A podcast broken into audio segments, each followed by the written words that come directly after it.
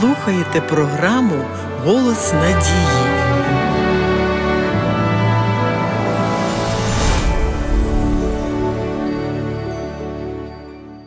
Французький письменник Шарль Монтеск'є висловив дуже практичну думку. Іноді мовчання буває виразніше усяких промов, і це дійсно так. Про те, щоб мовчання було ефективним, важливо прислухатися до Божої мудрості, котра говорить: є час мовчати, а є час говорити. Інколи під час плідного мовчання можна почути не тільки стукіт свого власного серця, але й стукіт сердець людей навколо себе, і найголовніше стукіт серця Бога. Мудрий еклесіаст стверджує, що суєта поглинає всіх. І є ризик того, що життя може пролетіти поруч з ближніми, так і не почувши стукіт їхніх сердець, тому що цей стук чути тільки під час тиші. Ми не повинні недооцінювати пору тиші. Це ніби як слухати вранці спів птахів або пізно увечері шум цвіркунів.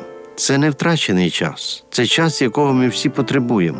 Як важливо побути в усамітненні з самим собою, а також наодинці з Богом, чия присутність заспокоює і надихає краще за будь-які ліки. Святе Писання свідчить, що в житті та діяльності Ісуса Христа бували іноді ситуації, коли Він просто мовчав. Євангеліст Марк записав тоді встав первосвященник та й сказав до Ісуса: Ти нічого не відповідаєш на те, що свідчать вони проти тебе. Він же мовчав і нічого не відповідав.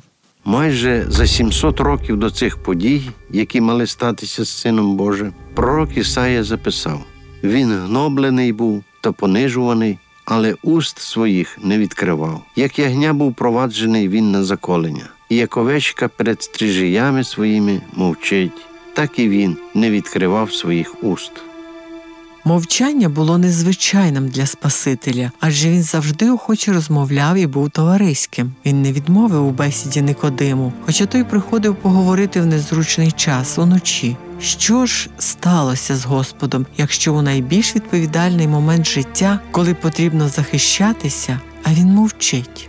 Або згадаймо поведінку Ісуса перед Понтієм Пілатом, римським правителем. Коли ж первосвященники і старші його винувателі, він нічого на те не відказував. Тоді каже до нього Пілат: Ти не чуєш, як багато на тебе свідкують? А він ні на одне слово йому не відказував, так що намісник був дуже здивований. Безумовно, в цьому не було потреби, оскільки обвинувачі не бажали істини, адже сама істина стояла перед ними.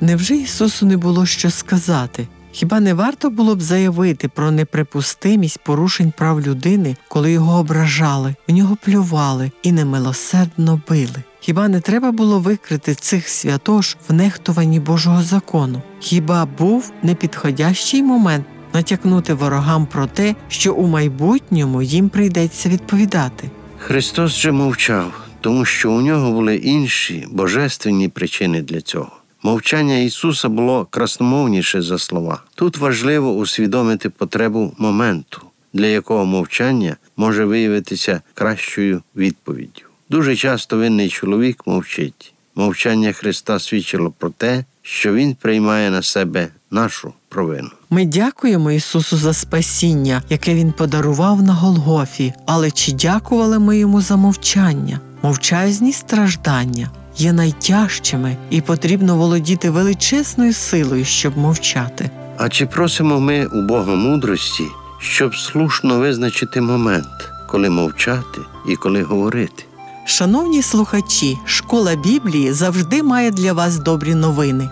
Пишіть нам на адресу місто Київ 0471, абонентна скринька 36, голос надії. Або дзвоніть нам на безкоштовну гарячу лінію з будь-якого мобільного оператора за номером 0800 30 20 20. Чекаємо на ваші дзвінки.